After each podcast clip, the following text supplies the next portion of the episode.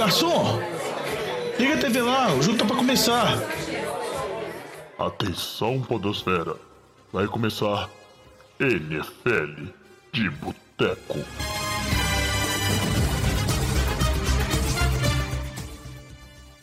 Bem-vindos a mais um NFL de Boteco, seu podcast preferido sobre futebol americano. Eu sou o Thiago de Melo e hoje temos aqui no nosso boteco o Diogão Coelhão. Fala, Diogão. Fala, jovem. Que bom você estar aqui. Eu não estarei apresentando e, consequentemente, não estarei errando o encerramento do programa. Ah, Diogão, isso aí é, é mal de quem apresenta, né? Mas mesmo assim, podcast muito bom. Mas eu resolvi fazer o esforço, por mais que estava muito bom ser minha presença, porque fiquei com saudade de gravar e queria estar aqui com vocês, né? Aproveitar que hoje o Bento me deu uma folga, né? A Patrícia me deu uma folga e eu vou poder gravar. Não sou igual o Renatinho, né? Que não se organiza, nunca vem gravar o podcast depois que o Levi, o menino dele, nasceu. Mas eu tô aqui presente, né? E presente também aqui com a gente hoje está ele, Vitor Oliveira. Fala, Vitinho. Fala, jovem. É bom que na semana que vem eu tiro a barra igual meu time, né? Então tem que participar aqui essa semana. É, isso é verdade. E se for, e se for olhar, né? O, a gente aqui representa né, os, membros do NFL de Boteco, com exceção do Alex, que é torcedor do Giants, né, o Giants surpreendentemente nos playoffs também. A gente representa aqui né, os poucos membros do NFL de Boteco que estão aí disputando né, um playoffzinho essa temporada.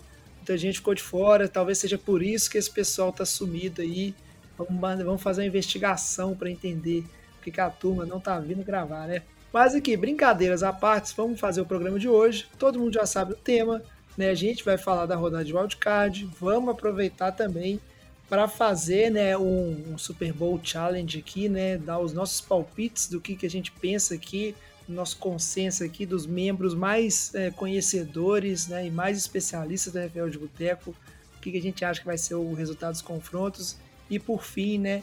Qual que vai ser aí o, o campeão dessa temporada certo? Antes de começar, a gente vai fazer aquele giro de notícias, mas eu só queria aproveitar para me vangloriar aqui nesse início de programa. Eu que zerei o Survivor e zerei com grande estilo, né? Apostando no Houston Texans, um dos piores times da temporada. falei, não, na última rodada, Houston vai ganhar, né? O, não vai ter o pick 1. E dito e feito, num jogo que inclusive foi muito emocionante, né? Ao contrário do que a gente esperava, até o finalzinho, o Renatinho sofreu muito, com o final daquele jogo e um final até bem inusitado, né? O Renatinho tem certeza que o, o corner do, dos Colts, jogador de secundária dos Colts, deixou a bola passar. Ele tem certeza disso. Pode falar aí, Vitinho. O inusitado foi pouco, porque aquilo foi uma das coisas mais assim, estranhas que eu já vi na atuação de um time, mas foi bom pra gente dar uma desmitificada na, nessa questão do tanking, né? Como que o, para a comissão técnica, por mais que o front office às vezes tenha esse interesse, para o jogador, porque vai ser free agent na temporada seguinte, para o técnico que está com emprego, que, que já está com emprego, vamos falar assim, balançando, balançando, né? Pouco provável de se continuar e a gente vai até comentar disso, foi o que aconteceu. Eles têm interesse de mostrar alguma coisa, mostrar serviço e, e paciência o que a comissão técnica quer, né? O quem tá em campo que, que, que tá jogando mesmo. É isso aí, né? E aí o Renatinho, né, só pra gente considerar a dor de cabeça que ele tinha, né, que era Houston Texas usar o pick 1 para pegar um quarterback mudou, né? Agora a dor de cabeça dele é o Houston Texas usar o pick 2 para pegar um QB. Vamos ver o quanto o Renatinho, né, vai ter esse sofrimento aí até o draft. Tá. Oi. E surge uma outra dor de cabeça dele, né? Caso o Chicago faça alguma movimentação, troque para algum time subir o draft e escolher um QB1, o Renatinho pode ter muita dor também por se algum time draftar um QB na frente de Houston e esse QB dá muito mais certo, né? Então, você cria essa variável, você cria essa possibilidade ainda. Você pode fracassar por algo que você nem vai conseguir. É, muito sofrimento. Torcer para Houston é muito difícil. Mas beleza, né? Vamos seguir aqui com o programa. Antes de fazer o giro de notícias, vou pedir para você, Diogão, falar pro pessoal aí como é que a turma pode fazer, né, para entrar em contato com a gente, seguir o Boteco, inclusive, né, para entrar no nosso grupão de WhatsApp, que toda semana entra a gente lá e tá cada vez mais animado, principalmente agora que a gente tá chegando nos playoffs. Pode procurar as redes sociais, arroba NFL de Boteco, Boteco com U, que é o jeito mineiro, o jeito certo de se inscrever. Pode olhar lá no Twitter, Facebook e principalmente no Instagram. Vai ver que a gente coloca muito conteúdo, vai ter o Power Ranking, vai ter os nossos palpites com relação a quem vai ser o Super Bowl. E também pode interagir com a gente, mandar mensagem, ver o que a gente está postando. E se quiser mandar uma mensagem para a gente, dando palpite do Super Bowl, falando comentários a, a, respeito dessas mudanças de treinadores, quem que você quer que seja o treinador do seu time para o ano que vem, pode mandar um e-mail para a gente também no nfldeboteco.gmail.com. Muito bom, Diogão. Então, sem mais delongas, vamos agora né, fazer o nosso giro de notícias antes de ir para o assunto principal de hoje. Breaking News. E para começar o giro de notícias, vamos falar aqui, né, da questão da situação de treinadores, né? Já teve aí as equipes que não avançaram para os playoffs, já se adiantando e demitindo seus head coaches, né? O Vitinho já deu a deixa no início do programa que a gente ia falar disso. Então vamos falar um pouquinho disso aí, né, Vitinho? Galera já sendo demitida e alguns times aí já de olho, né, em seus futuros head coaches, já começando a fazer entrevista. É, come começando aí pelos que foram é, demitidos aí nessa fatídica segunda-feira pós última semana, né, que já é a, já é rotina, né? A gente teve a demissão do, do técnico do Arizona, o, Cliff Kingsbury, é, que já estava aí na, na Berlinda, já era de certa forma esperada considerando a temporada, talvez uma, não vou falar das mais decepcionantes da, da NFL essa temporada, porque a gente teve Denver e, e, e, Los Angeles, né?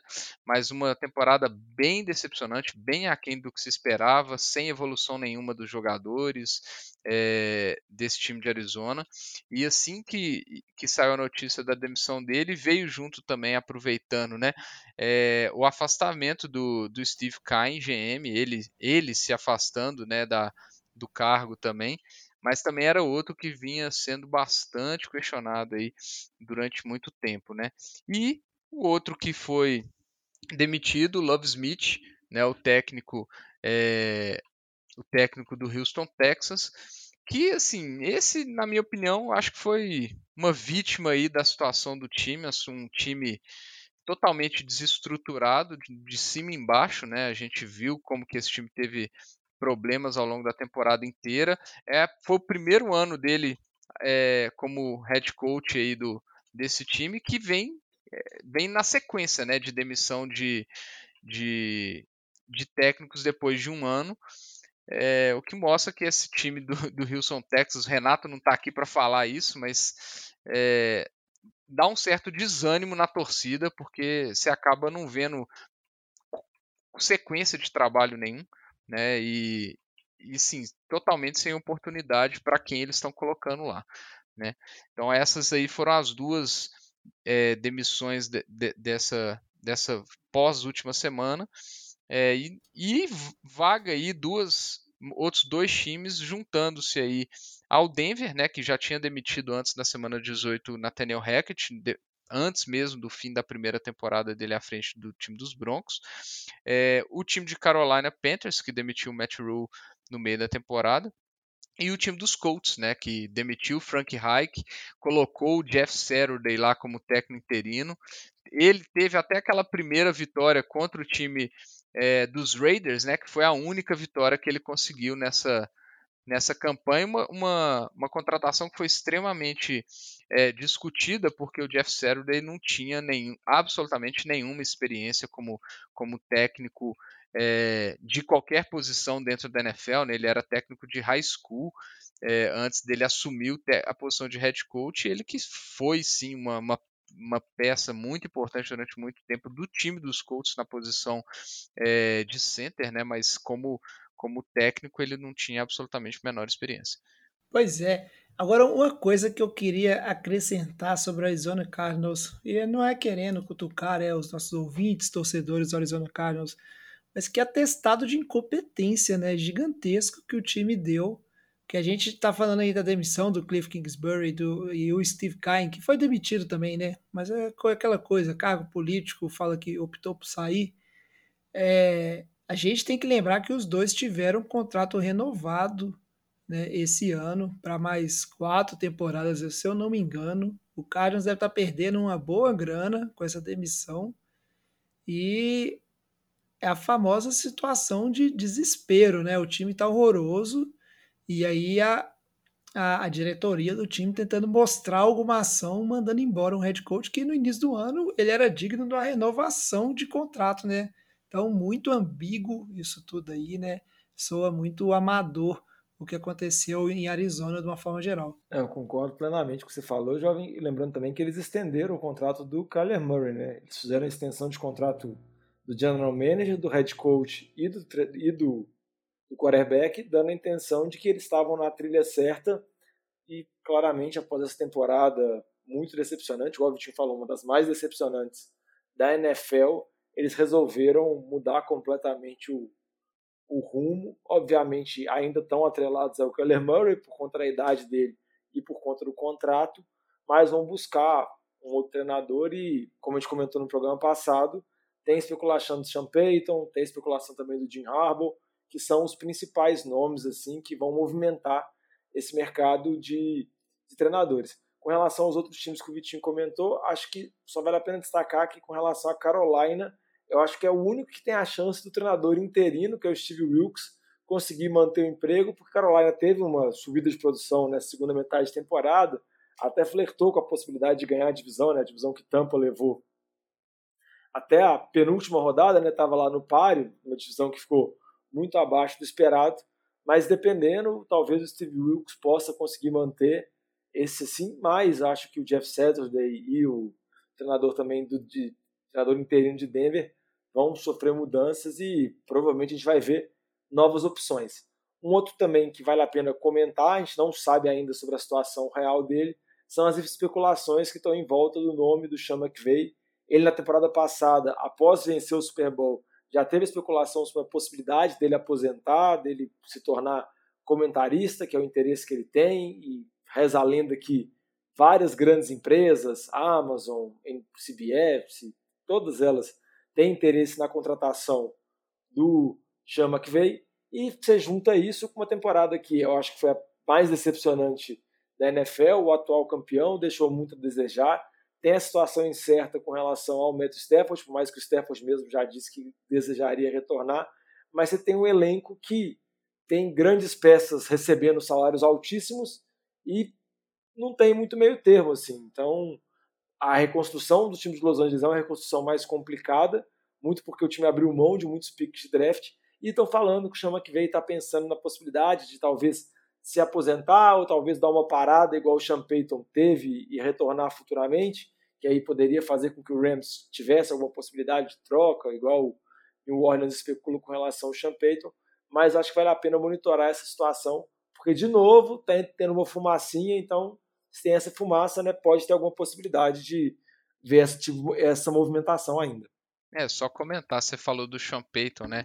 É, teve notícias e, e, o próprio Sean Payton confirmou é, que ele já teve uma primeira conversa com, com, a, a com o time do, de Denver, né? Na, na, verdade, não, não foi uma entrevista, porque entrevista mesmo, é, como ele tem um contrato ainda com o Saints, eles só podem é, começar essas entrevistas a partir da semana que vem, pelas regras da NFL, mas o time do Saints já, já, já tinha dado uma autorização é, para o Denver procurar né, é, o, o Sean McVay e, e o Sean desculpa, e, e também o time de Carolina, embora você falou aí que o Steve, o Steve Wilkes tem chance aí, talvez seja com maior possibilidade de, é, de permanecer no cargo, o time de Carolina já entrevistou também é, o Frank Reich, né, que era o, o técnico do, dos Colts, e, e, foi demitido aí no meio da temporada, é, dando vaga para o Jeff Saturday, né? Então, assim, as movimentações já, já começaram, mesmo, vamos falar assim, no caso do Sean Payton, aí, não sendo oficialmente uma, uma entrevista, mas o primeiro contato já, já foi feito, inclusive. Então, vaga o Sean Payton tem, né? A gente sabe disso, foi especular, já tem essa confirmação do interesse é, de Denver, já foi falado muito da situação é, dos Chargers, que a gente vai comentar um pouquinho. É, já foi especulado também é, em, em Miami, né? Inclusive naquele pacote com, com, com o Brady. É, então, assim, muita coisa ainda pode acontecer. A gente tem que, tem que aguardar e tam, ver né, o que, que, que, vai, quais são as cenas dos próximos capítulos. É, e outros times também que a gente tem que aguardar também ver como que vai acontecer, porque foram treinadores que estavam na corda bamba, mas até o momento estão mantidos no seu emprego. Acho que vale a pena comentar sobre o time de Vegas, New Orleans e também o time do Commanders. Acho que esses três times, vamos dizer assim, os treinadores em situações diferentes. No caso de New Orleans, no caso, no caso do Saints, no caso de Vegas, são treinadores ainda no primeiro ano, então existe a possibilidade, por mais que a situação do Saints é uma situação mais complicada, igual o Vitinho falou, porque tem o Sean Payton lá, e o Sean Payton tem contrato, então teoricamente ele teria que ser trocado, e reza a lenda de uma especulação da possibilidade de Payton voltar, que eu acho muito pouco provável. A gente já discutiu isso mais no, no programa anterior, mas também só para citar algumas mudanças importantes. Também o time do Tennessee Titans já tinha mandado o general manager embora, né, o John Robinson, também mandou o coordenador ofensivo, o Todd Downing, embora. Titans que tem esse problema relacionado muito ao ataque, isso ficou ainda mais evidente nessa temporada, com a saída do AJ Brown, o ataque ainda ficou mais dependente do Derrick Henry, e depois com a lesão do Tannehill, o ataque ficou realmente só o Tannehill, e também com, com relação ao Washington Commanders, também teve a saída do coordenador ofensivo Scott Turner, uma vez que o próprio time de Washington rotacionou QB a temporada toda e terminou com o São Paulo, o Calouro, como QB titular no último, no último jogo, só para poder visualizar. Então, acho que são times que, no atual momento, vão manter os, os treinadores, igual eu falei, Vegas, Saints e Commanders, mas vale a pena especular, porque dependendo, pode ter alguma movimentação tardia, que às vezes acontece na NFL. Né? Eles vão segurando até que de repente aparece alguma outra oportunidade, algum nome que eles não tinham pensado, e aí faz a mudança. É isso aí, muito bom, Diogão. Agora, só para a gente né, fechar o, esse bloco aqui de demissões e demitidos, né? A gente falou do que foi demitido, a gente vai continuar analisando, né? Não é porque os times estão nos playoffs que eles estão necessariamente garantidos. A gente pode comentar disso enquanto a gente vai falando um pouquinho desses confrontos. Mas vamos atualizar aqui, né, um pouco que a gente sabe da situação do Damar Hamlin né? Todo mundo, os meninos comentaram muito bem sobre o assunto. O que, que a gente tem de atualização aí, Vitinho? Eu sei que eu sei que você está bem por dentro do assunto. Esse final de semana foi um final de semana de muitas notícias positivas é, quanto à situação dele, né? A gente, a gente viu ele postando fotos aí dele assistindo os jogos, o jogo do fim de semana. É, e aí a gente teve a, a boa notícia que ele já foi liberado do hospital, né? Ele já, já recebeu alta do hospital. É, ainda não tive, não, não vi nenhuma notícia associada à possibilidade do retorno dele, mas acho que o que importa agora é que ele está bem, já, já recebeu essa alta, então acho que o, susto, né, a pior, pior já, já passou. Ainda bem, né? Acho que foi um fim de semana de muitas homenagens a, a ele, né, em todos os jogos praticamente. Então, muito legal ver aí que a ação rápida dos socorristas aí durante durante os jogos, ainda bem, salvou a, a vida do Damar Hamlin, que está bem. Né? É, a gente fica todo muito feliz com essas notícias e a gente imagina que todos os nossos ouvintes saibam, mas não custa nada falar a decisão que a NFL tomou né, com relação à situação. Quando a gente gravou o programa na semana passada, ainda estava completamente indeciso. O jogo de Buffalo contra Cincinnati, o jogo foi cancelado, né, ele não vai ser retomado, e a consequência que a gente tem com relação a isso e com, também levando em consideração os jogos que aconteceram no final de semana, é que se Buffalo e Kansas City se enfrentarem na final da AFC, eles vão jogar em um estádio neutro, sem torcida, uma vez que, dependendo de como teria terminado aquele resultado do jogo de Buffalo contra Cincinnati, Buffalo poderia ser a seed número um, uma vez que Kansas City acabou se tornando a posição número um, porque Buffalo jogou um jogo a menos. Então, o Damar Hamlin está recuperado. A NFL optou por essa solução assim de não postergar, porque tinha a possibilidade que a gente falou no programa passado de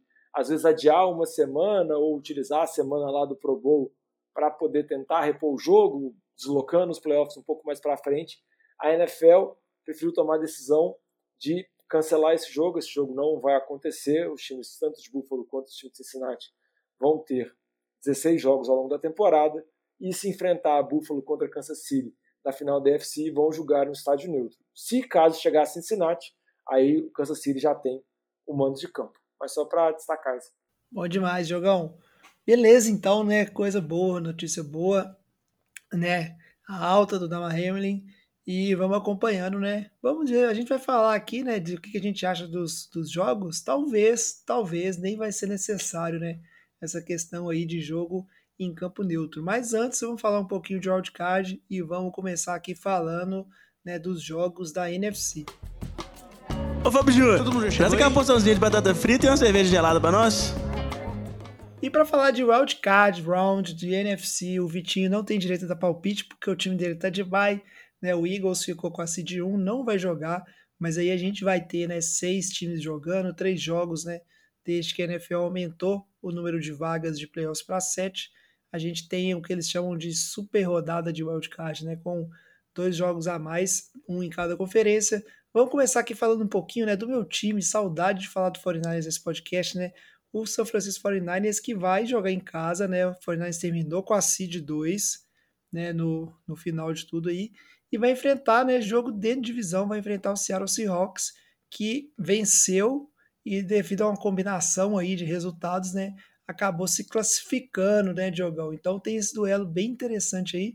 Mas vamos falar um pouquinho de como é que o Seahawks chegou nos playoffs antes de falar do que, que vai acontecer nesse jogo, né? Acho que vale a pena. Sim, sim. Antes de também entrar na hype do Purdy, que eu tenho certeza que você tá, jovem, do Baby Goat, vamos falar como que Seattle classificou. Seattle venceu o time do Los Angeles Rams no jogo da tarde, enquanto no jogo da noite, que foi Green Bay contra Detroit, Seattle precisaria de uma vitória de Detroit. Lembrando que Seattle até reclamou quando foi definido o calendário dos jogos de domingo da NFL, porque Seattle estaria jogando num horário diferente e Seattle tinha o temor de que com a vitória ele eliminaria automaticamente o time de Detroit Lions e, consequentemente, o time de Detroit poderia entrar desanimado e entrar, vamos dizer assim, sem tantas sem tanta animação assim para o jogo e poderia facilitar a vida de Green Bay, que foi o que não aconteceu, né? Então acho que antes mesmo da gente falar de São Francisco e Seattle, e antes mesmo de falar da classificação de Seattle, acho que vale a pena a gente falar rapidamente sobre a vitória que o time de Detroit teve contra Green Bay. Acho que foi um final de temporada para o time de Detroit muito interessante, teve uma segunda metade muito boa, assim. Óbvio que o início foi muito difícil e por isso que o time não conseguiu classificar os playoffs, muito por conta da defesa péssima que o time de Detroit teve nas primeiras seis, sete semanas, né, que todo jogo era um tiroteio completo, mas acho que dá uma boa perspectiva para a temporada que vem. Assim, mostrou um jogo ok do Jared Goff, mostrou um jogo onde a defesa produziu bem, o Hutchinson mais uma vez conseguiu jogar bem, conseguiu pressionar muito o Aaron Rodgers e foi um final de temporada de Green Bay bem decepcionante e que fica mais um asterisco para a gente estar tá lá no off-season, que é com relação ao futuro do Aaron Rodgers, né? Existe especulação que o Rodgers pode se aposentar e esse pode ter sido o último jogo dele. Então, vamos ver o que vai acontecer. Especulação nada, velho. O Rodgers ele gosta de atenção, véio. que papinho furado, duvido. Aposto, eu sou capaz de apostar dinheiro que ele não vai aposentar. Teve uma situação a mais nesse jogo, né? Que o, o, o wide receiver calouro do, de, de Detroit, né? Foi até o final do jogo pedir a camisa do, do Rodgers, né? É para trocar a camisa, né, com Aaron Rodgers. O Aaron Rodgers falou: "Não, essa aqui acho que eu vou ter que segurar ela". Né?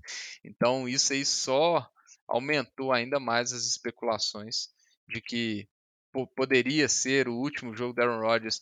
Não vou nem falar assim, talvez de apresentadoria, mas talvez o último jogo dele usando a camisa de Green Bay, né? É, então isso só aumentou bastante as especulações em cima disso. Né? E Vitinho, uma coisa também que aumentou muito foi a própria postura dele no final do jogo, de ficar lá no meio do campo, contemplando a torcida, vendo o estádio.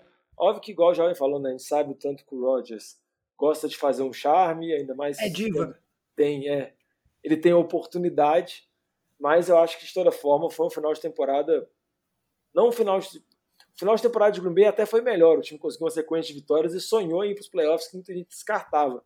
Mas esse último jogo foi bem decepcionante porque você entra com a situação contra um adversário, um rival de divisão, que nos últimos anos você bateu com muita facilidade, né? Por mais que perdeu os dois jogos nessa temporada. Um time que já está eliminado, então está só jogando pelo orgulho. E mesmo assim, em casa, você não consegue vencer. Eu acho que é um gosto bem amargo que fica. E fica não a alegria lá, né? Pro... Pode falar, Vitinho. Não só não consegue vencer, mas o Aaron Rodgers em si jogou muito mal, jogou né? muito mal. Muitas, muitos passes aleluia, né? Aqueles passes joga para cima e reza, como diria nosso querido Everaldo Marques, em situações totalmente desnecessárias, né? Inclusive teve uma interceptação dele que foi salvo por uma falta, porque senão era para ter sido pior. É, e o ataque não funcionou nada em uma parte do jogo. E o que eu ia comentar é que fica alegria para o seu grande amigo, jovem Pete Carroll, que conseguiu uma classificação que, se a gente parar e pensar no início da temporada, era muito improvável, porque todo mundo tinha certeza que Seattle seria a quarta força da divisão. O time começou bem, caiu de maneira vertiginosa, mas eu acho que pode, a gente pode dizer que deu uma certa sorte no final da temporada. Enfrentou adversários mais acessíveis, né? enfrentou o time do Jets, que não estava claramente num bom momento. Enfrentou agora o Rams também, que não devia nada. Seattle acabou suando, precisou vencer na prorrogação, depois de uma interceptação do Baker Mayfield, no passe também com o Mayfield, deu um balão completo, que a bola demorou acho que uns 5 minutos para cair. Mas Seattle conseguiu, mas não sei se vai fazer muito terror pro seu time de São Francisco não, jovem, porque São Francisco venceu os dois jogos contra Seattle e venceu os dois jogos com muita facilidade. E o segundo já com, com o Brock Purdy, né? Pois é. E assim, eu vou ser bem honesto. Primeiro, uma coisa rápida, né? Eu achei bom Detroit ganhar de Green Bay, porque Green Bay é um desses times que não merecia de forma nenhuma ir para os playoffs, né? Primeiro ponto, pelo que fez na temporada. E aqui, quando a gente fala de Seattle e 49ers, né, não só o 49ers dominou a divisão essa temporada, venceu todos os jogos dentro da divisão, como é um time que chega numa sequência muito boa, né? Teve, e, e, saiu muito bem da lesão do Jimmy G, né? Ali parecia que seria uma situação muito complicada para o time. Dez vitórias Brock, seguidas, São Francisco. É, e o Brock Purdy ele tá entregando, né? Ah, começou a aparecer alguns problemas nos últimos jogos, obviamente, né? As equipes estão analisando é, vídeo, entendendo maneiras de, de tentar confundir ele, pressionar ele, mas a gente sabe que ele consegue é, executar bem no sistema, ele está confortável no sistema, tem a confiança. Então é um time que chega na crescente contra o Seattle Seahawks, que tem chegado aí, é, para dizer o mínimo, com um desempenho duvidoso. Né? Começou muito bem a temporada e depois caiu muito desempenho.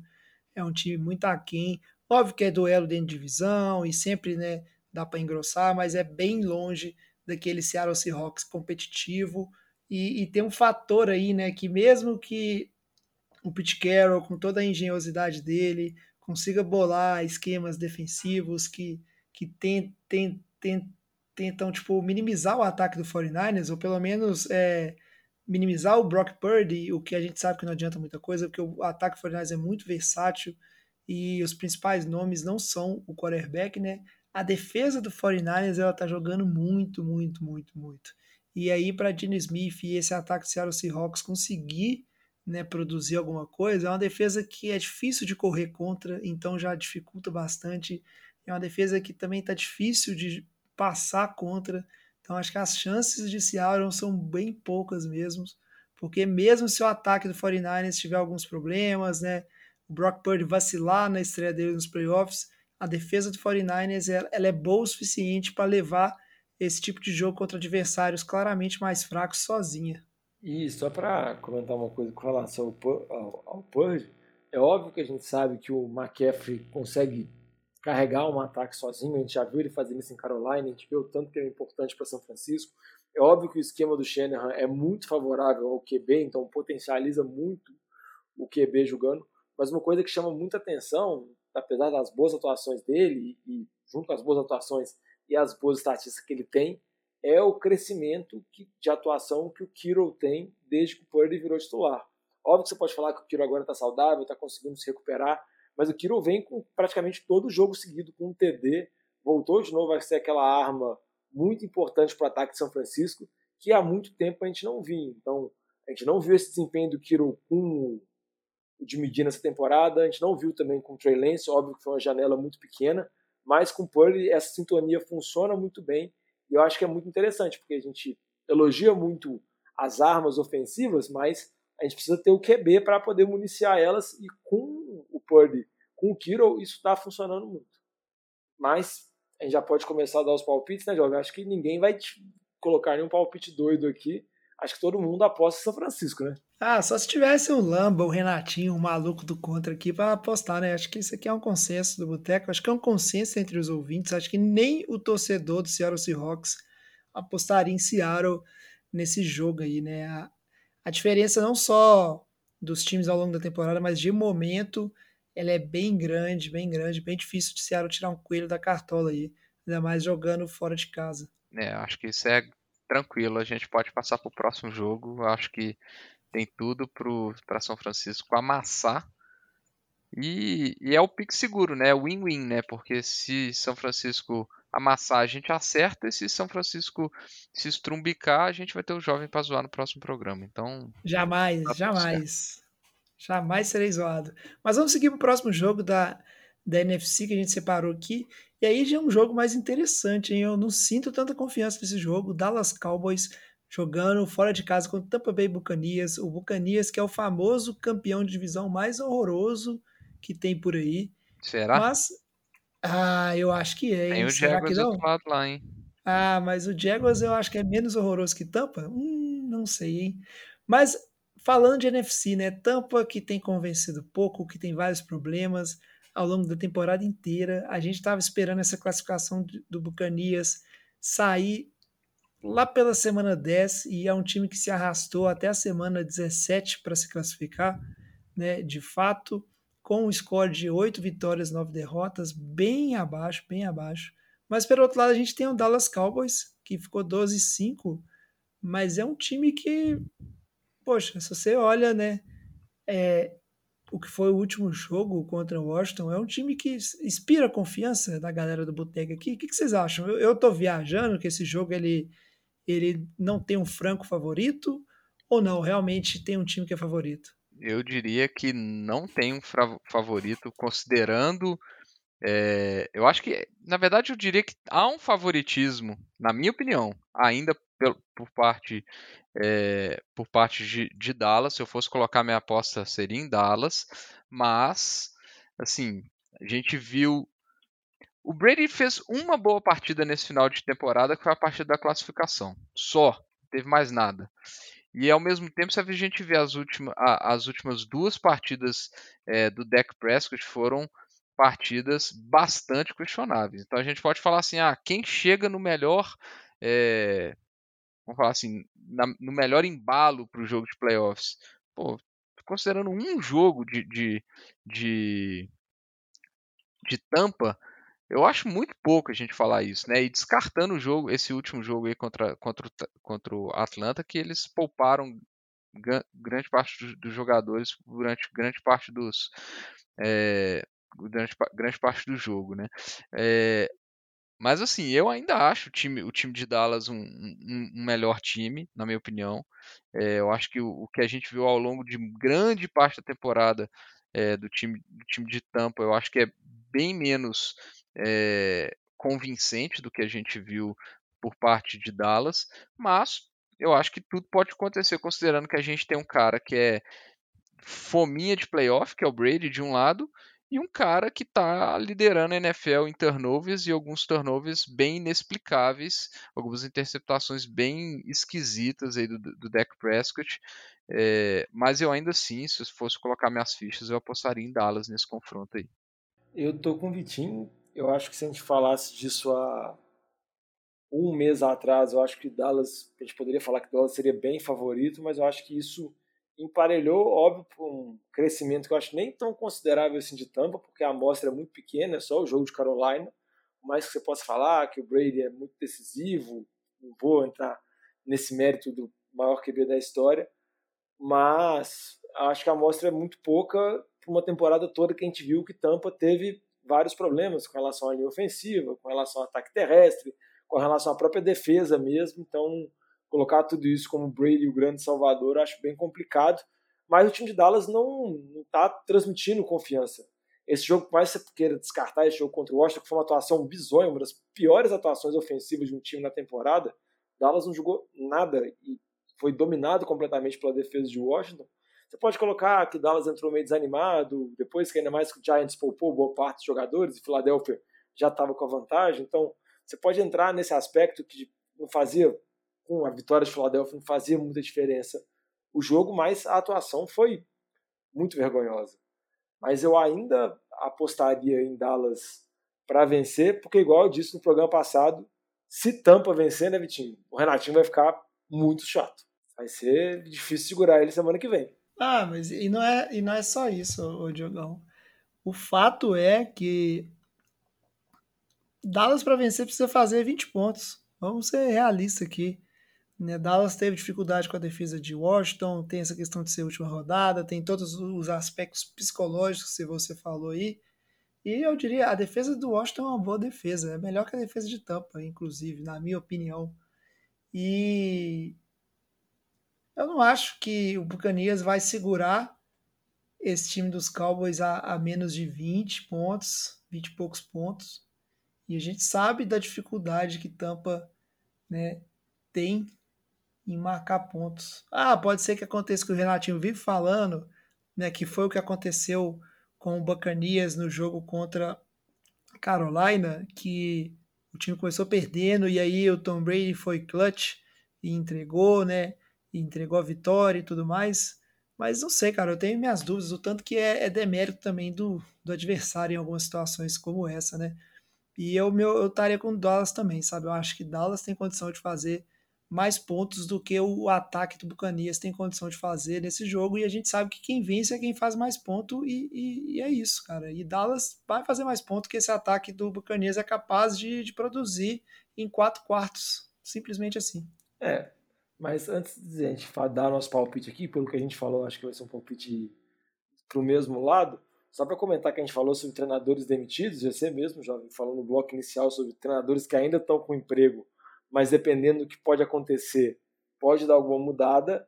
Eu acho que a situação do Mike McCarthy, não posso falar que ele está balançando no cargo, acho que nada disso, mas eu acho que o Sean Payton disponível é uma baita sombra, porque a gente sabe do interesse que o Jerry Jones sempre teve com o Sean Payton, a gente já falou disso no programa passado. Então, dependendo da situação que foi esse jogo Dallas e Tampa, se for uma derrota muito decepcionante, onde o ataque não funcionar e Tom Brady conseguir vencer, eu não me surpreenderia de uma mudança de treinador, de quem está falando de um time que flertou com a possibilidade de ser a seed 1 durante uma parte da temporada, mas que foi um sonho que o Philadelphia não deixou chegar, mas eu acho que vale a pena monitorar essa situação, porque, igual eu falei, se não tivesse Champeito, eu acho que a chance seria próxima de zero. Mas com o Champeito disponível e o interesse mútuo que existe do Jerry Jones e do Sean Payton em que os dois possam estar lá em Dallas, acho que vale a pena a gente acompanhar isso. Mas vamos para os palpites, como eu já falei, o meu palpite é Dallas, porque aproveitando a gente vai montando aqui ao longo do programa o Super Bowl Challenge do Boteco aqui, que a gente vai depois divulgar nas redes sociais. É, acho que é Dallas, né? Pelo que todo mundo falou aqui, o Vitinho falou também, acho que tem muito erro não. Dallas, que é outro win-win, né? Se a gente acertar, acertou. Se a gente perder, é um prazer ver Dallas perdendo, né? Então, mas, mas, mas, é um prazer com o, Renato, com o Renatinho é um asterisco, né? Ah, não, mas é Dallas, cara. Isso aí a gente releva o Renato. Eu não vou estar aqui Beleza. na semana que vem mesmo, então. aí fica fácil, né? Vamos pro próximo? É Dallas. Não, beleza. O próximo aqui, acho que esse jogo aqui, acho que é o mais sem graça que a gente vai ter, que é o confronto que vai ser Giants contra Vikings o Giants, igual ele perdeu para o seu time de Filadélfia na última semana, né? Poupou praticamente todos os jogadores, assim, e acabou até tendo um jogo minimamente competitivo com o Filadélfia, mas perdeu. E Minnesota venceu o time de Chicago também, que perdeu 10 seguidas, só com o único propósito de. 10 seguidas não, né? Perdeu vários jogos seguidos, só com o propósito de ser a seed número 1 um e conseguir roubar esse de Houston para Houston. Então, uma temporada decepcionante até nisso. Mas eu também acho, Tim, acho que é um jogo relativamente parelho, mas não é um jogo que me dá muita empolgação, não, viu? De verdade. É, sim, tem muita gente que talvez esteja apostando nesse jogo aí como uma das zebras.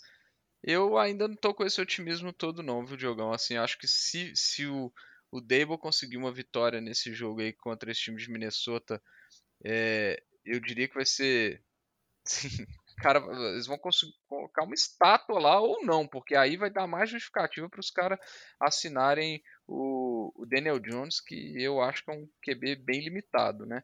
Mas é, vai que, né? Eu acho que difícil acontecer, mas eu não, também não me surpreenderia se a gente tiver, por exemplo, uma atuação desastrosa do, do nosso queridíssimo Kirk Cousins, que a gente sabe que é uma montanha russa, uma, junto com uma atuação é, muito boa ali do, da defesa, do Thibodeau, por exemplo, podendo, podendo aparecer, por exemplo, quem sabe, é, eu acho que há uma possibilidade. Assim, você até comentou, né? O Dable poupou todo mundo, e aí quando você fala assim, todo mundo, eles, não, eles mal jogaram com, com os recebedores titulares, que são Rick, Rick James e.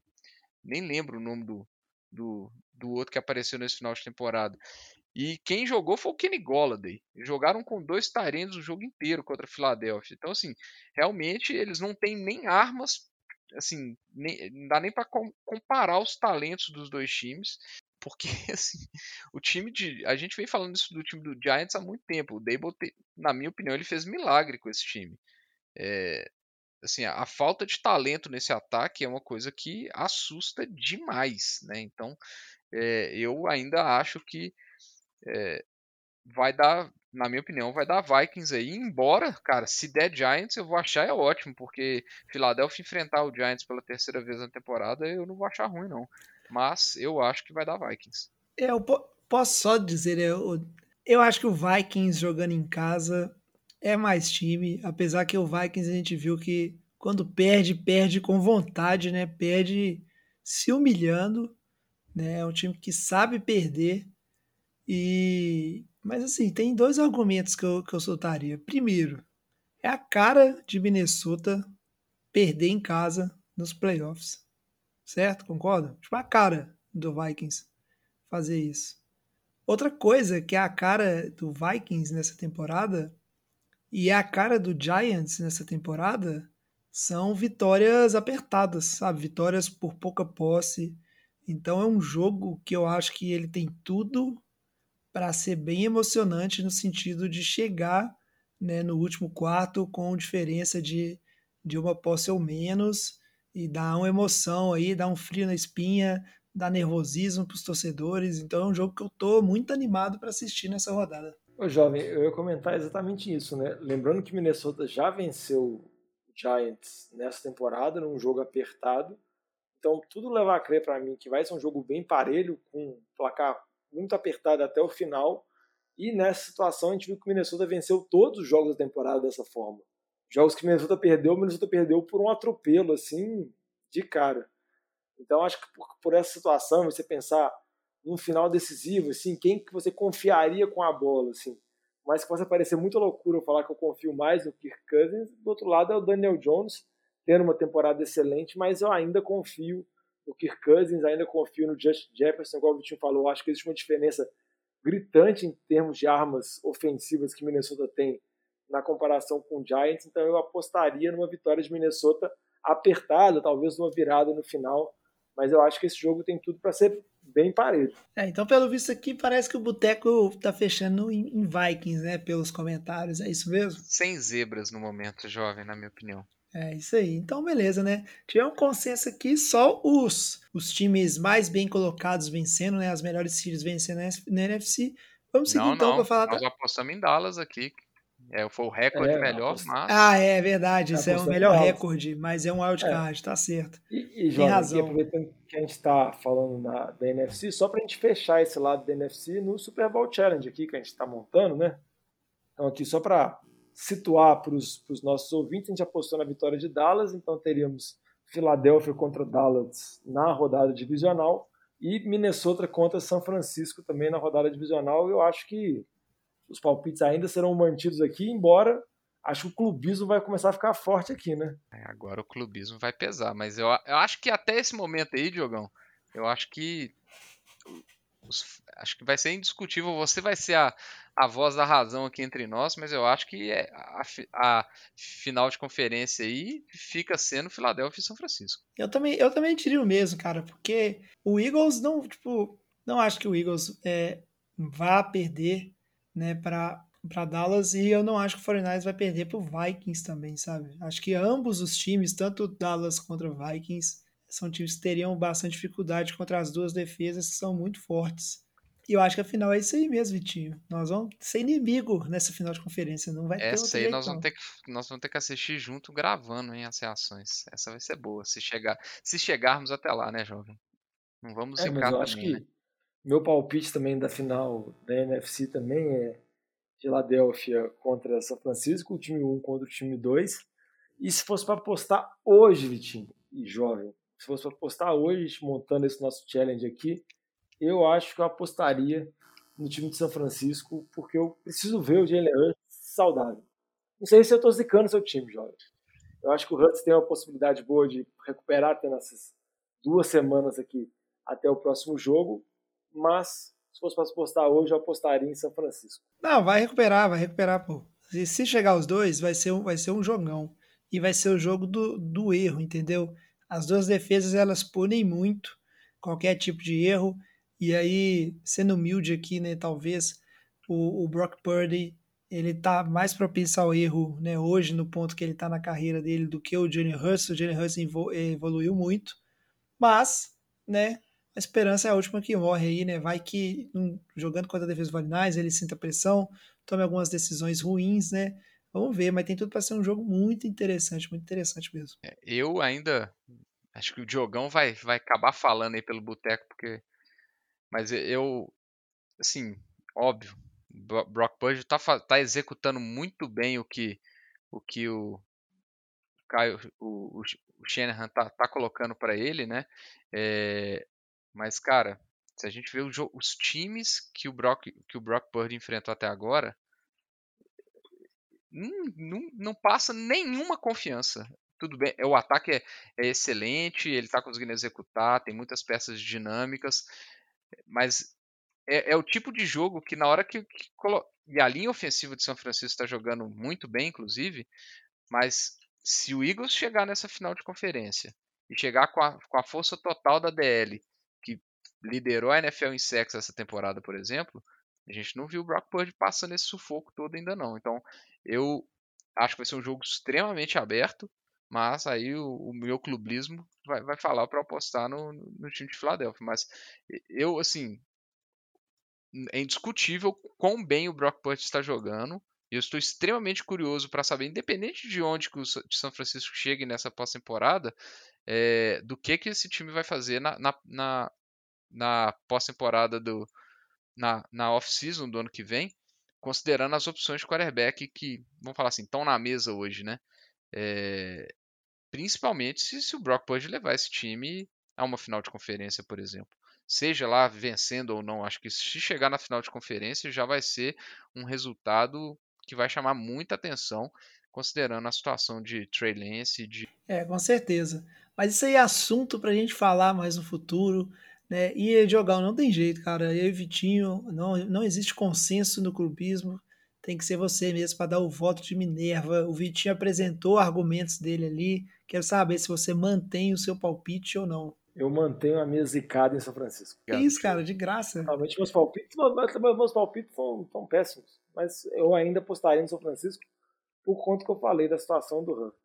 Mas vamos ver. A gente vai ter muito tempo para analisar isso ainda, Jorge. Muito tempo. É, exatamente. A gente vai chegando lá, né? A gente também não, não tá garantido que a gente vai acertar todos os nossos palpites, não. Mas beleza, vamos seguindo agora e vamos falar um pouquinho da AFC. Esse assunto é bom, hein? Merece mais uma cerveja. A AFC, né?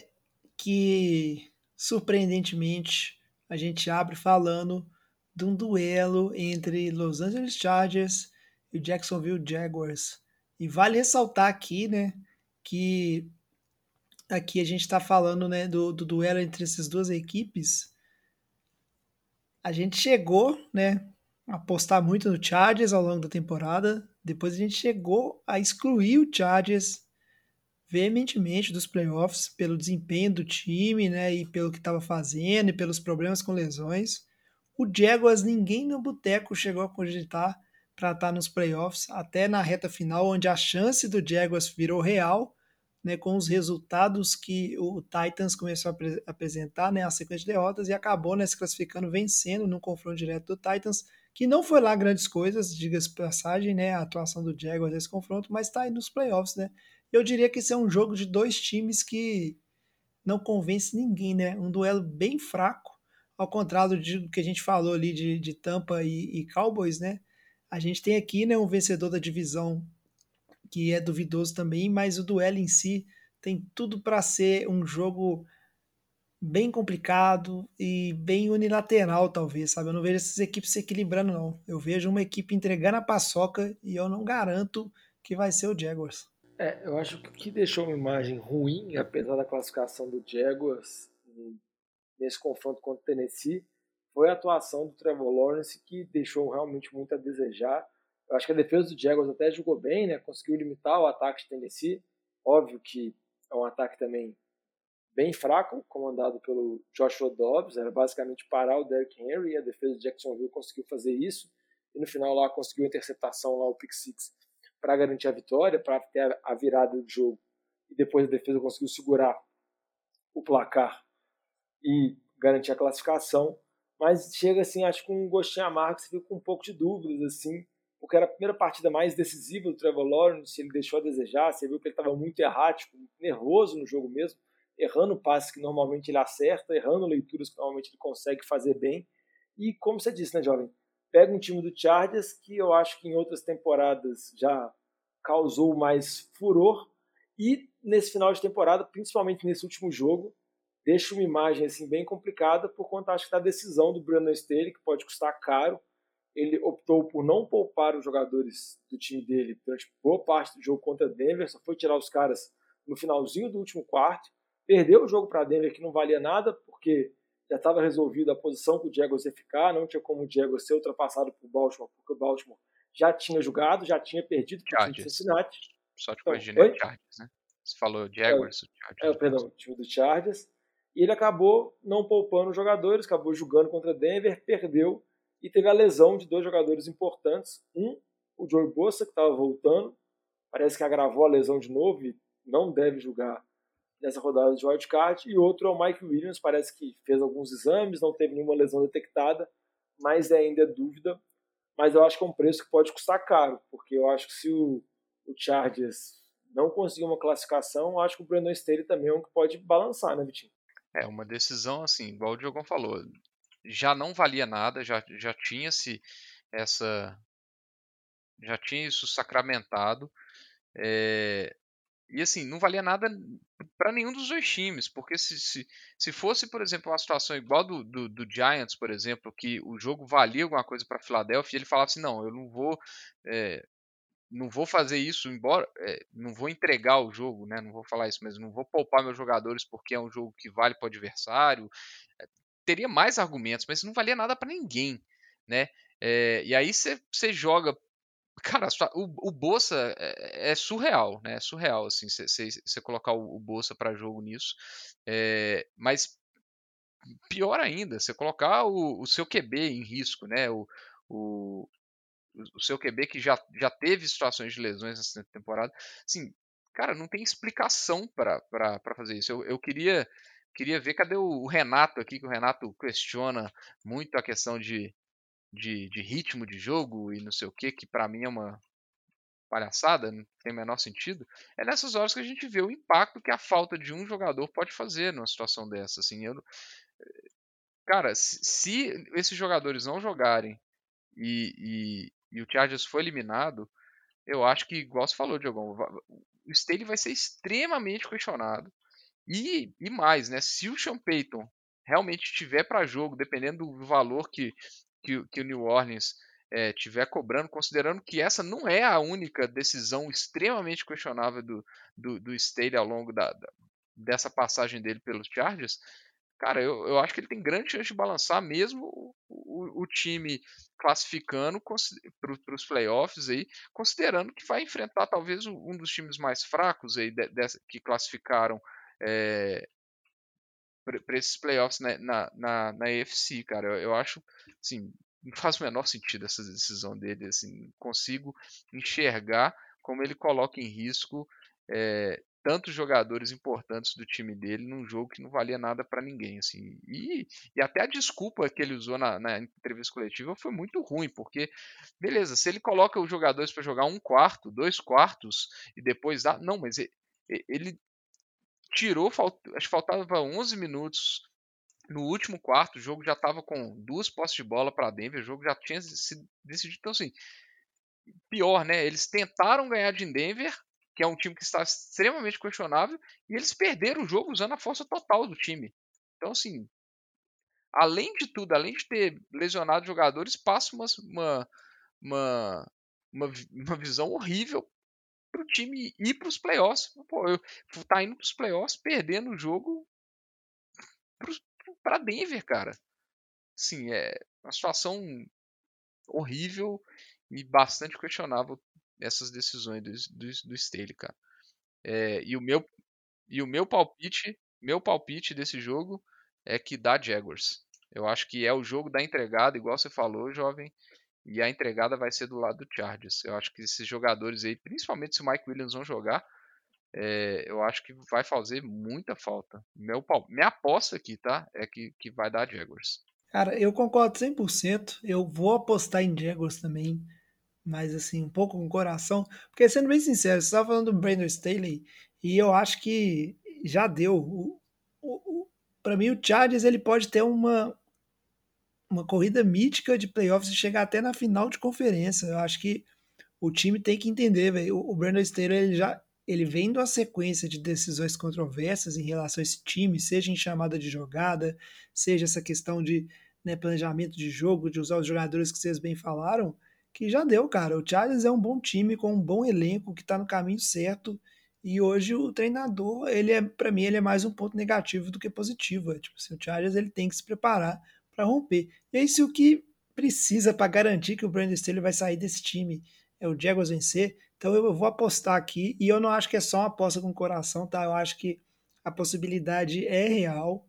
O tipo de jogo que o Jaguars faz é o tipo de jogo que o Chargers adora entregar para virar um, um, jogo franco, né, de grandes acertos entre o Sunshine e o Justin Herbert e ao mesmo tempo grandes entregadas dos dois, não custa nada, nada. E eu acho que esses jogadores aí, vamos ver se eles vão estar de volta aí, mas tem chance, viu? E eu apostaria do Jaguars também. É, só para só pra complementar antes do Diogão dar, dar o voto dele aí, é, cara, me preocupa em muitos aspectos a defesa do time do Chargers, porque se tomar a, a pontuação que você tomou do Russell Wilson, é, que é um time que não produziu absolutamente nada nessa última semana, é, e a forma que foram alguns TDs, cara, a secundária totalmente perdida marcando jogadores, assim, é, é, é, o sonho do Trevor Lawrence. É mesmo que o Trevor Lawrence tenha atuação desastrosa a nível do que foi, do que foi essa última, última semana, que ele estava errando passes com jogadores totalmente livres, que foi um retrato talvez do início da temporada dele, é, e que a gente não estava vendo isso na, nas últimas semanas, mas no início da temporada foram várias situações disso, eu falei isso várias vezes aqui no, no, no podcast. É, a menos que ele tenha outra atuação dessa, eu acho que tem grande chance do, do Jaguars conseguir colocar muitos pontos no placar. E, e, nesse momento da temporada, a defesa do Jaguars é uma defesa bem melhor que a do Chargers, pelo menos pelo que a gente viu nas últimas semanas. Então, é, é, é um aspecto que eu acho que fala mais é, a favor do Jaguars. Embora se eu estivesse votando com o coração, eu estaria votando no Chargers, porque eu sou muito fã do Herbert, acho que ele é muito mais QB do, do que o, o Trevor Lawrence nesse momento da carreira. Eu acho ele um QB de altíssimo potencial. Queria ver muito ele ganhando o jogo de playoff para tirar essa, esse peso na, nas costas do, do dele, principalmente nas comparações com o Joe Burrow. Mas eu acho que em termos técnicos, eu acho que o, o, o Jaguars nesse momento da temporada está numa situação melhor do que a do Chargers em termos de performance geral dos dois lados do time. É, eu vou dar o meu palpite aqui, por mais que ele não muda nada, né? Porque vocês dois Você vai votar no seu Jaguars. time, né, Diogão? Óbvio. Não, eu não vou votar no coração. Eu vou votar no QB que eu gosto mais do que você falou. Eu acho que o Chargers ainda consegue vencer, mas o palpite do Boteco aqui pro nosso Super Bowl Challenge ainda é o time de Jacksonville Jaguars. E eu acho que o próximo jogo que a gente vai analisar, acho que não vai ter tanta discussão assim, de tanta surpresa, porque é o jogo de Miami Dolphins contra o time do Buffalo Bills e muito provavelmente, né, apesar de Miami ter conseguido uma vitória suada contra o Jets, um jogo de atuações de QBs bem questionáveis, né, Joe Flacco pelos Jets contra o Skyler Thompson, QB de Miami, provavelmente a gente já vê esse time dos Dolphins sem o Tua e eu sinceramente eu acho que a chance de Miami com o Tua já era pequena de ganhar de Buffalo, porque da diferença que existe entre os times e da diferença de momento que tem entre os times, por mais que o time de Buffalo teve a situação do, do, do Damar há uma semana, mas o time conseguiu ter um jogo, uma atuação ok, uma atuação boa contra o time dos Patriots, conseguiu confirmar a classificação, conseguiu vencer e, vamos dizer assim, manter a, o campo de. A, a, como que fala? O mando de campo neutro na final da AFC, caso chegue contra Kansas City, mas eu acho que existe uma diferença de patamar muito grande desses times. O time de Buffalo é mais time que o time de New England e também é mais time que o time de Miami, principalmente sem a presença do Tua, e parece que o Tua não deve jogar. Então eu acho que Buffalo vence, e eu acho que vence até com certa facilidade. Assim. Acho que esse confronto e o confronto de São Francisco contra Seattle são os, são os confrontos mais tranquilos dessa rodada de wildcard. É, eu concordo com você, Diogão. Aqui não, não tem Acho muito mistério. não, Não, não precisa nem gastar, gastar tempo aqui do programa, viu? Acho que esse jogo aí tem tudo pra ser realmente uma surra. É, unilateral, Buffalo.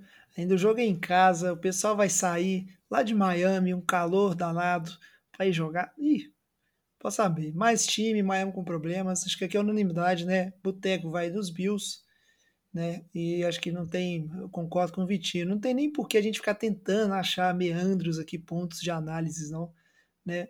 Um Bills que é, tá num momento bom, né, em termos de, de jogo, e o Miami que tá numa fase horrorosa, horrorosa, né, ainda sem seu QB titular.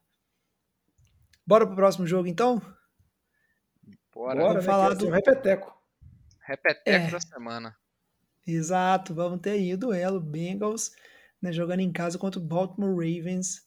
E eu acho que esse jogo aqui, cara, é tipo.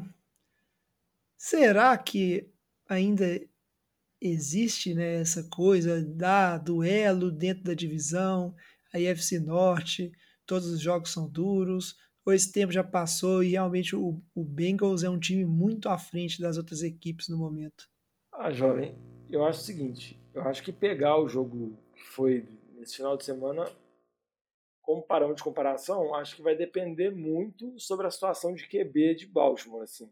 A gente está gravando na terça-feira, a gente não sabe ainda, não tem notícias mais atuais sobre a situação, vamos dizer assim, de jogo do Lamar Jackson, que vale a pena destacar, está afastado por um período de tempo bem considerável, está sem treinar, então, mesmo se ele for para o jogo, provavelmente ele não vai estar em 100% de suas condições, mas existe uma diferença gritante do Lamar Jackson para qualquer outro QB que o time de Baltimore pode colocar em campo.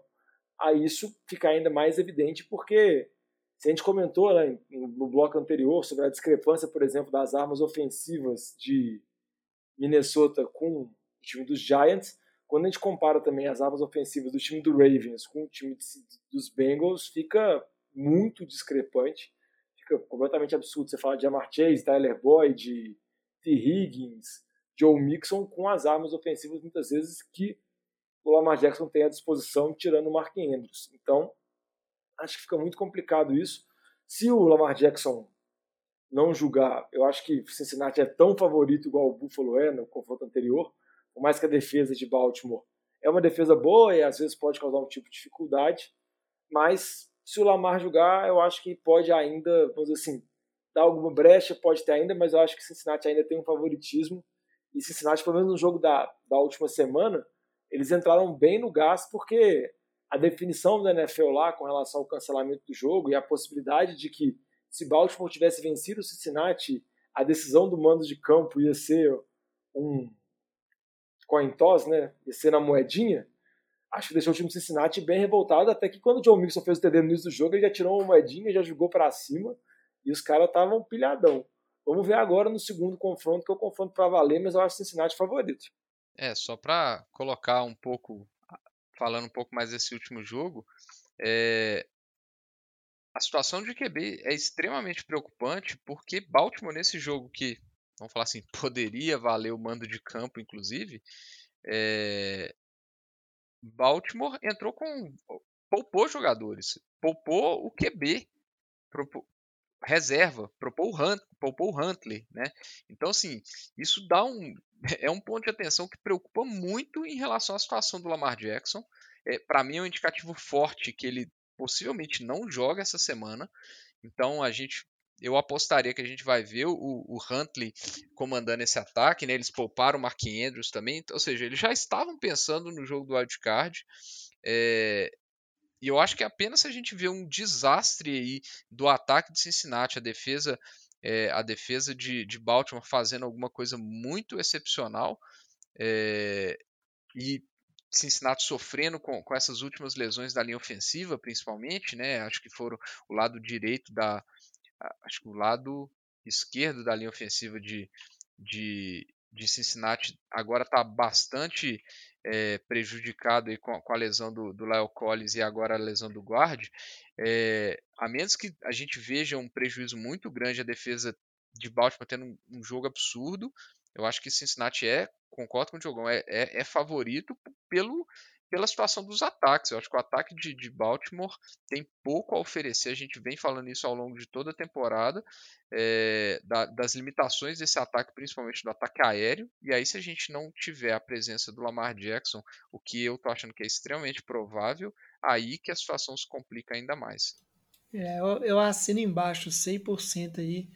E diria até que se o Lamar for jogar, ainda assim, não, não vai dar. Acho que Baltimore fez o que pôde essa temporada, mas Cincinnati é bem mais time, o Joe Burrow é bem mais QB, e o Lamar, mesmo voltando, ele não vai estar tá apto a fazer a diferença necessária para esse time dos Ravens sair com a vitória, não.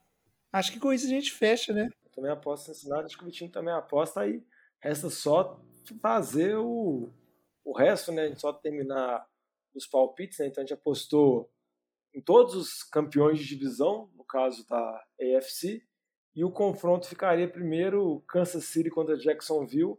Aí eu te faço uma pergunta, jovem, já que você é hater do Mahomes, você acha que teria alguma surpresa aí? Porque eu acho que Kansas City vence Jacksonville. Não, não tem surpresa não, pô. Isso aí, o... Eu primeiro que eu não sou hater do Mahomes, isso aí é coisa que intriga, intriga que vocês estão fazendo. Segundo que, pô, aí não tem nem comparação, né? O, o, o Chiefs é um time, né, não só o Mahomes, mas o Chiefs é um time que sabe é, jogar bem e garantir a vitória contra equipes que são inferiores, né? E é o caso, claro, o Jaguars é um time muito pior, né? Em relação ao Kansas City Chiefs, e o Chiefs não é o tipo da equipe que dá margem para essas equipes é, piores terem chance de sair com a vitória. Então vai ser aquele jogo de playoffs que na verdade ninguém vai nem prestar atenção, né? Vai juntar para tomar uma cerveja, bater papo, mas o jogo vai ser entediante assistir. E seu palpite, Vitinho? Ah, esse é Chiefs, né? Difícil a gente apostar alguma coisa diferente. Aí, se você quiser, então você já pode dar o palpite para o outro jogo, que é Buffalo e Cincinnati. Aí sim, ah, né? O, o, rematch, né? Agora. O rematch, é. é cara, é, esse acho que talvez vai ser o jogo. Vai ser o jogo mais pegado do Divisional Round que a gente está tá colocando aí de, de, geral. Eu acho que é o jogo mais, é, mais interessante. É, e assim, eu vou. Eu, eu acho que, que, o, que o Bengals pode ter realmente muita dificuldade com relação a essa situação da linha ofensiva. Eu acho que o time ele se arrumou é, depois de um, de um começo meio turbulento, mas essa sequência de vitórias nessa segunda metade da temporada veio muito em função de como eles conseguiram resolver a, a, linha, a linha ofensiva, é, deram um, um, sossego gigantesco para o Joe Burrow, né? O Joe Burrow, é, depois que depois de ser um dos QBs mais sacados aí no início da temporada, de uns tempos para cá, ele teve foi extremamente bem protegido, mas eh, eu acho que a situação da linha ofensiva preocupa. É, então acho que isso pode complicar o jogo. Óbvio que do outro lado você tem o time do Buffalo Bills que é um senhor time também, né? Mas eu ainda assim eu vou vou apostar que dá Cincinnati Bengals aí no, no feeling. Eu acho que esse jogo aí tudo pode acontecer. É, mas eu vou apostar, vou dar o meu palpite aqui em Cincinnati. Eu já fico com expectativa para esse jogo e eu já pergunto para você, jovem, desempata aí, porque eu aposto no palpite agora é Buffalo e eu sei que vai decidir quem que no nosso Super Bowl Challenge vai chegar na final da AFC para enfrentar Kansas City. Acho que o jovem quer ficar em cima do muro. É, acho que o jovem tá dando uma mureta aqui. Legal, né, jovem? Não, não tô não, cara. Eu tava pensando aqui e realmente. Porque esse jogo é um jogo difícil de, de palpitar e é difícil de. Aquele jogo é difícil até de arrumar argumentos né, é, lógicos para favorecer um time em relação ao outro. Realmente um jogo aberto e o palpite é mais em cima de feeling do que qualquer outra coisa. E pelo que eu vi da temporada, pelo que eu vi dos dois times, né, o que, que eles têm apresentado, eu, eu diria que Bengals vai passar, sabe? Eu acho que. Não sei nem explicar porquê, mas eu acho que é Bengals. No fundo, pode ser que eu tô sendo hater do Mahomes e tô torcendo pro Bengals passar só porque o Joe Burrow é pai do Mahomes, mas não sei. Vou, vou de Bengals nesse aí. Não, então, se você acha que o Burrow é pai do Mahomes, você já acha também que o Bengals vai enfrentar, você quer o Joe Burrow no Super Bowl nosso contra o seu de São Francisco, né? É óbvio, é óbvio. Aqui, cara, mas posso ser sincero, eu acho que, eu diria que independente de quem passar, o Bills ou Bengals, eu acho que todos os dois passam do Chiefs, minha opinião. Mas eu acho que vai ser Bengals e Bengals passando do Chiefs no final.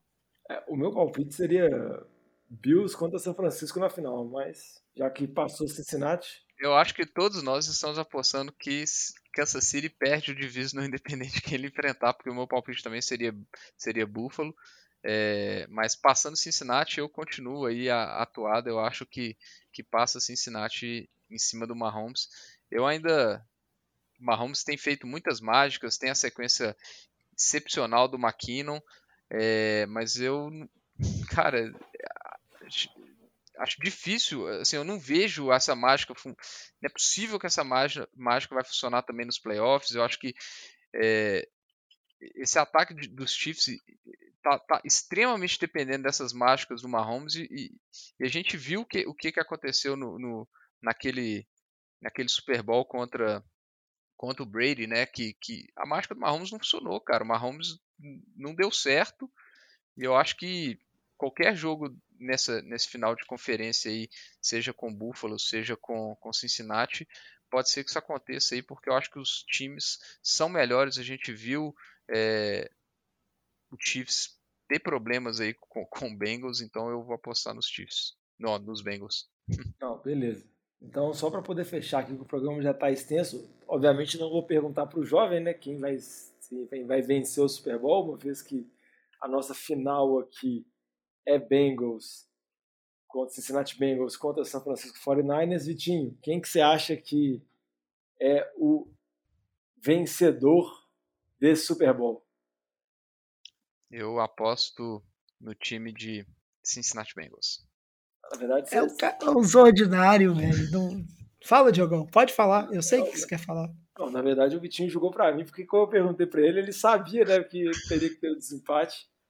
Eu admito que no meu bracket que eu vou montar lá e depois vou publicar nas redes sociais, vai ter um campeão diferente, né? Porque vocês boicotaram um time meu que poderia chegar na final. Seria meu palpite de campeão. Mas para essa final aqui, eu vou ter um palpite aqui para alegar você, jovem. Você já teve uma grande alegria no final do ano. Você vai ter uma segunda outra alegria, que não vai ser um irmãozinho pro Bento, né? Pelo menos não agora. Será a vitória de São Francisco com uma maravilhosa narrativa com relação ao Brock Purdy. Mas isso é ambíguo, Diogão, porque você tá, dese... você tá desejando isso para mim, Diogão, só para depois você ficar me atazanando com perguntas de quem que vai ser o QB do 49ers. Tá eu te conheço. Olha pra você ver, velho. Você tem segundas intenções por trás disso. o cara tem, velho. Eu tô desejando um título para ele e ele vê isso como um problema. Síndrome nada, Diogão. Você me persegue todo programa, cara. E você acha que agora o quê? Eu não vou perceber nas entrelinhas o seu plano? Não, mas eu já vou te avisar que o meu palpite do Super Bowl Challenge é diferente, mas o nosso palpite do programa hoje, que a gente vai tirar um print, vai colocar nas redes sociais, é com o São Francisco vencendo o Super Bowl contra Cincinnati. Tomara, tomara. Eu tô precisando, tô precisando. Mas isso aí. Então, assim a gente chega fechando esse programa. Óbvio que são os palpites, né? A gente seguiu até o final o que seria um Super Bowl Coletânea Challenge. de palpite, né? Não é o palpite de cada um. Acho que se for o palpite de cada um, o Vitinho teria um vencedor diferente, você seria o mesmo vencedor e o meu seria diferente. Isso, com certeza. Quem sabe a gente publica né, uns individuais lá também nas redes sociais, mas obviamente no programa que vem a gente vai estar de volta avaliando os resultados da rodada de wildcard e também né, fazendo um preview dos jogos né, do Divisional Round. Antes de fechar o programa, Diogão, só rapidinho pra gente então, fala como é que o pessoal pode mandar né, as suas mensagens criticando os nossos palpites, quais seriam os caminhos aí das nossas redes sociais. Nossos palpites clubistas, né?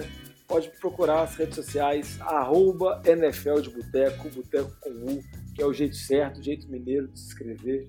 Pode ir lá no Twitter, Facebook, principalmente no Instagram, que a gente vai colocar os nossos palpites lá, olhar o nosso Power Ranking e também pode mandar seus palpites, seja por direct, seja comentando as postagens ou até mesmo por e-mail no nfldeboteco.gmail.com. Bom demais, Diogão. Então a gente vai ficando por aqui, né? Esses Palmeiras Boteco. Finalmente chegou os playoffs da NFL e prometem bastante esses playoffs. Vamos acompanhando juntos, né? A gente vai ficando por aqui. Muito obrigado, Vitinho. Muito obrigado, Diogão. Obrigado aos nossos ouvintes também. Traz a saideira, fecha a conta, passa a régua e até o programa que vem. Valeu.